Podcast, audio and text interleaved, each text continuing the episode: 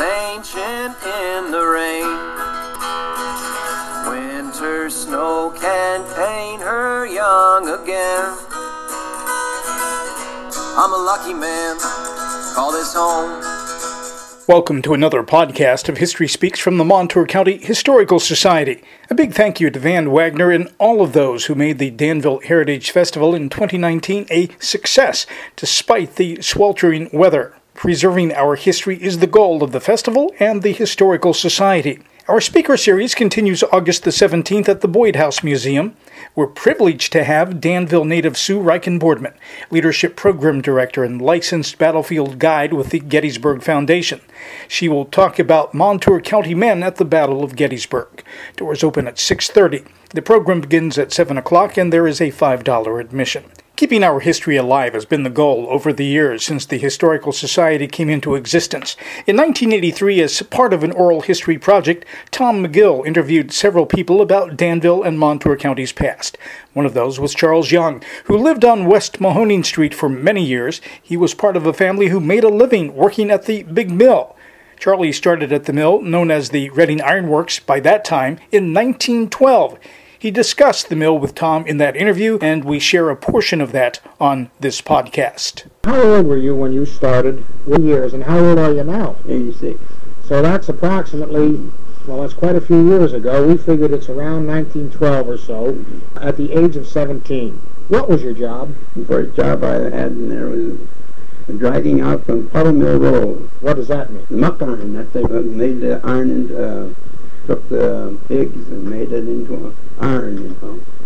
Then they, they rolled it out into a bar, and that's what they call muck iron. Were you, was it unusual for a young man of 17 to be working in the mill, or were there other young men there too, like of your age?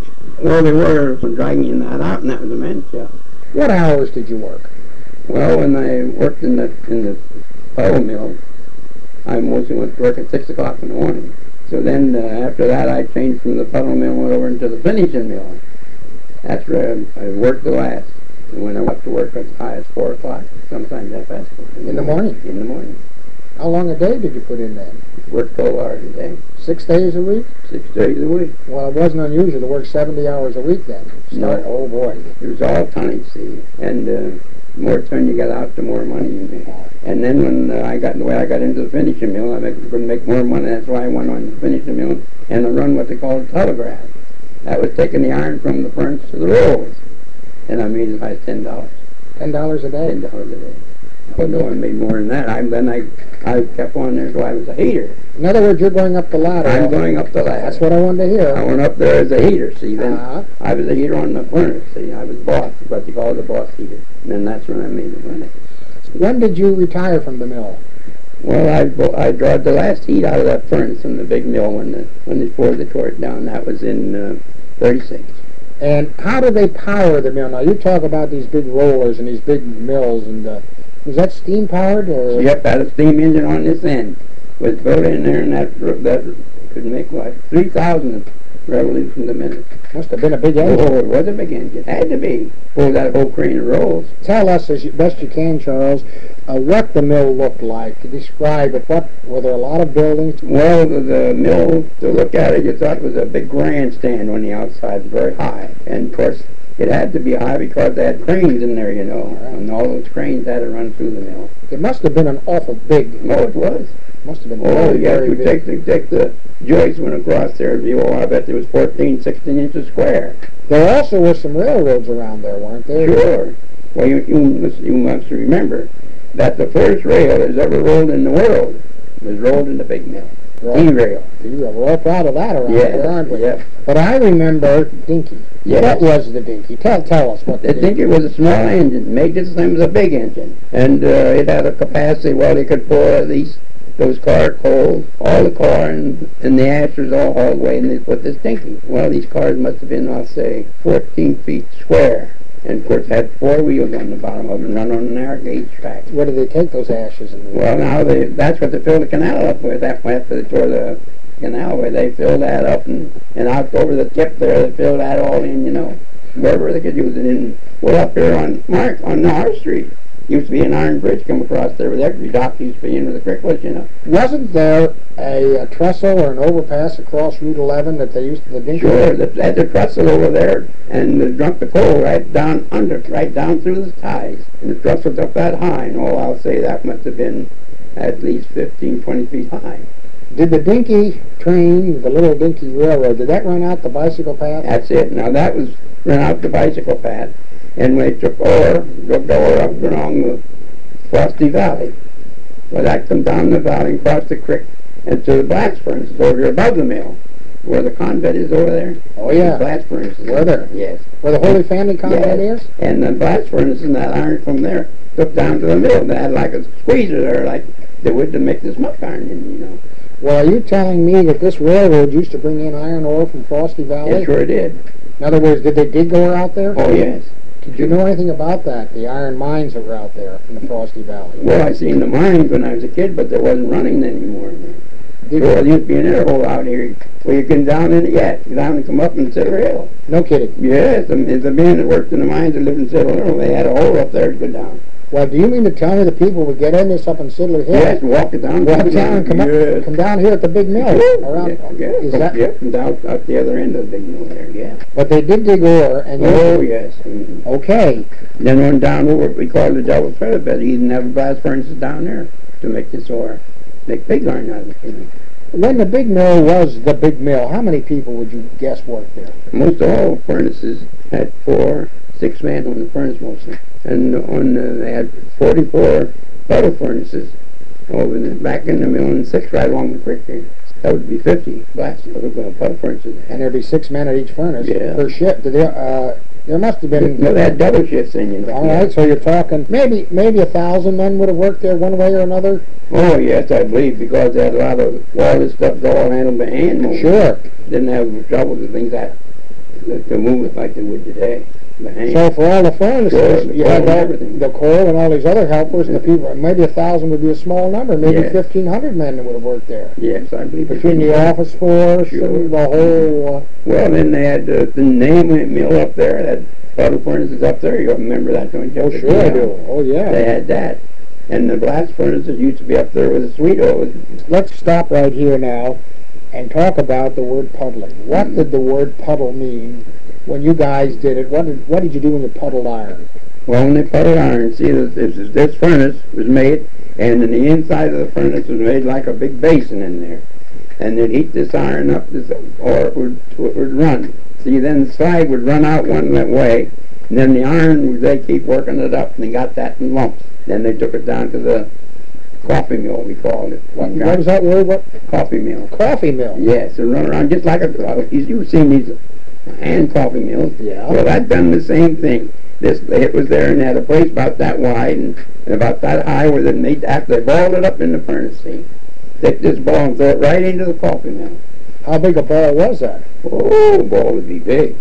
Hundreds upon hundreds of pounds. Oh, I imagine maybe, oh yeah, maybe 500 pounds. Okay. Yeah, I'd be good at that. We've gone through the funnel mill, through the coffee mill, Yes. now we're into the rolls. All right, now the rolling mill was one of the early steps. The finishing mill was uh, a, a next step. That's the next step. Oh, now what did they do there? Well, the finishing mill now, it was made into the taking, cut this off and made it what they call a box pile.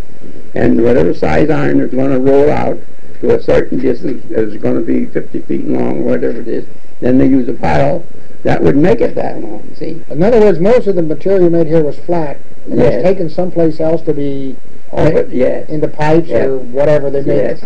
Every year, we had from two to three months off. Oh, you did? Oh, yes, then relined all these furnaces.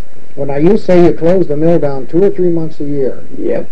Well, now in those days, they didn't have unemployment compensation. No, we made enough money that you could live. You had to live. Sure. Is that is that in the summer? They generally did that, or Yeah, in, in, sum- in the summer, yes. out After Fourth of July, and the mill shut down for three it years. was regular. Yeah, my wife started up around about Labor Day, see. What'd you do during those two three months? Well, gardened or Oh, yes, I always gardened. Well, we had a big lot over in Welch Hill, right straight across, and we, we raised all our own potatoes and cabbage. I mean, cabbage now nothing like a big barrel of cabbage, you know, South sauerkraut, you know. And then we had raised hogs, We had never uh, less than four, three or four hogs. up in Welsh Hill. Yep. It must have been a, uh, an unusual town when 1,500 men or so, all of a sudden, nobody was working. What was it like? Well, then you see how they had a lot of ball fields around here. I remember, and it's not there anymore, there was a, a good-sized dam across Mahoning Creek. Yeah, Now, sure. they backed the water up there, and I remember a big pump. That's right, pump in there. That 18 inches of, of pipe going down. They pumped. That was an 18 inch pump in there. Now, they pumped the water out of Mahoning Creek for the mill for That's cooling, right. or what yeah, do you... for the cooling. And over on the other side of the mill had a big tank there.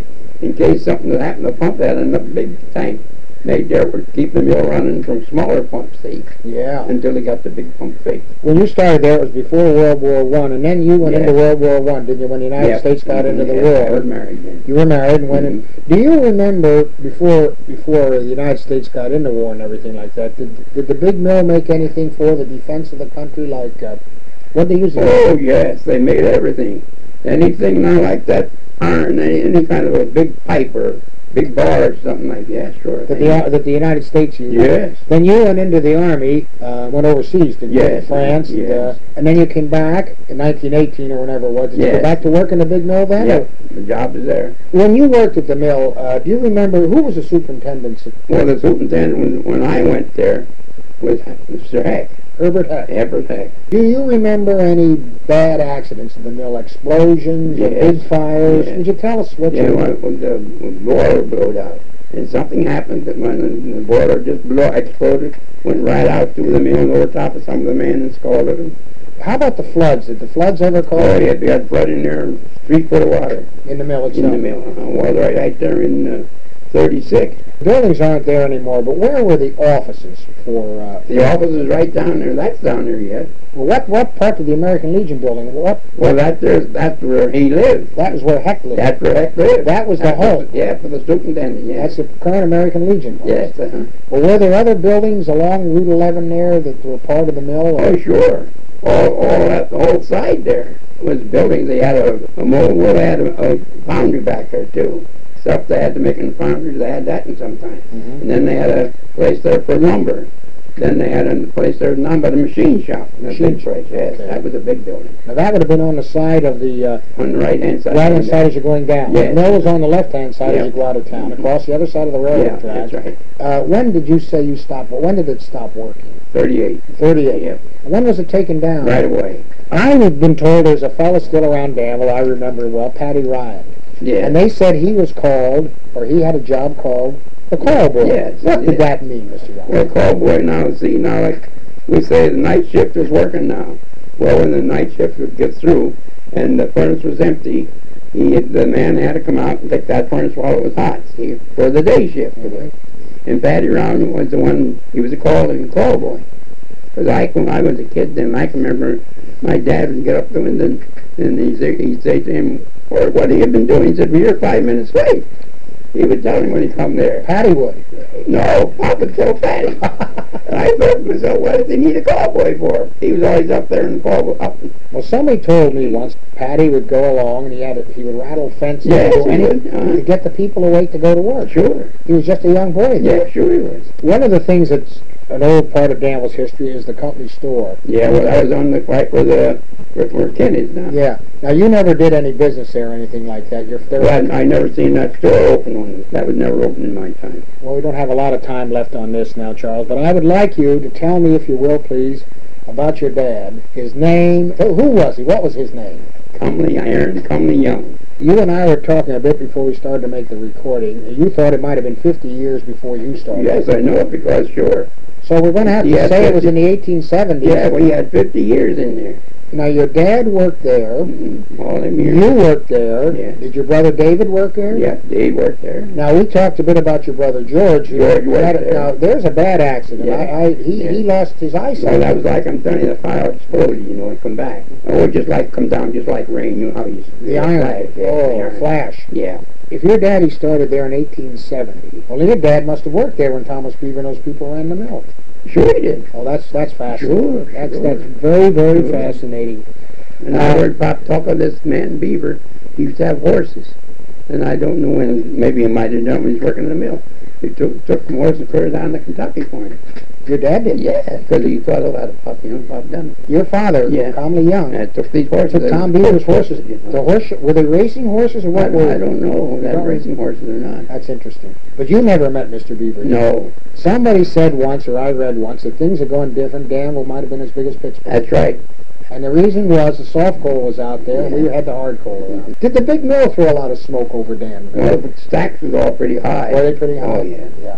You wouldn't say Danville had a uh, was a smoky city like we No, not like Pittsburgh. nothing like Pittsburgh. No. Even when the big mill was at its height. That's right. See, Yeah. because the air seemed to draw right up and go up that way, you know. Well, you know, all the families in Danville, going back generations like your family and most of the families, at one time or another, the big mill touched their family. They either worked in it, or somebody in the family worked in it, Yes. or it was the biggest industry in Yeah. Danville, wasn't it? Yes, it was. At least 1,500 Yeah. people, almost all men. Well, they were all men, Yeah. really. My grandfather, For sure. That's uh, right. Jim, Jim McGill, he was, I, uh, I knew Well, he that. was in the mill when I first came out of school. Yeah, I he- was going he up was- there yeah. and it was charging. I mean, he was he was an iron worker. Sure. Well, Everybody was. Weren't Sure, they? yeah. Practically everybody was in Danville in those days. Well, I want to thank, on behalf of the Montour County Historical Society, Mr. Charles Young of Danville. This will become part of the tradition of the oral history of the town of Danville. And this is Tom McGill for the Montour County Historical Society, and this is January the 20th, 1983. Charles Young was born in July of 1896. He died at the age of 90, three years after recording this interview. That's it for this week's podcast from the Montour County Historical Society. My name is Terry Diener, a member of the Board of Directors. We have our Sunday open houses at the Boyd House and Montgomery House Museums from 2 until 4 p.m. They are free for society members and young people through grade 12. Others are invited into both museums for $5. And Danville native Sue Reichen Boardman, Leadership Program Director and Licensed Battlefield Guide with the Gettysburg Foundation, will be our guest August the 7th for the Speaker Series at the Boyd House to discuss Montour County men at the Battle of Gettysburg. Admission is $5. Doors open at 6:30 and the program begins at 7 p.m. Hope to see you there. I'm a lucky man. Call this home. Call this home. I'm a lucky man. And a man might search his whole life through to never find.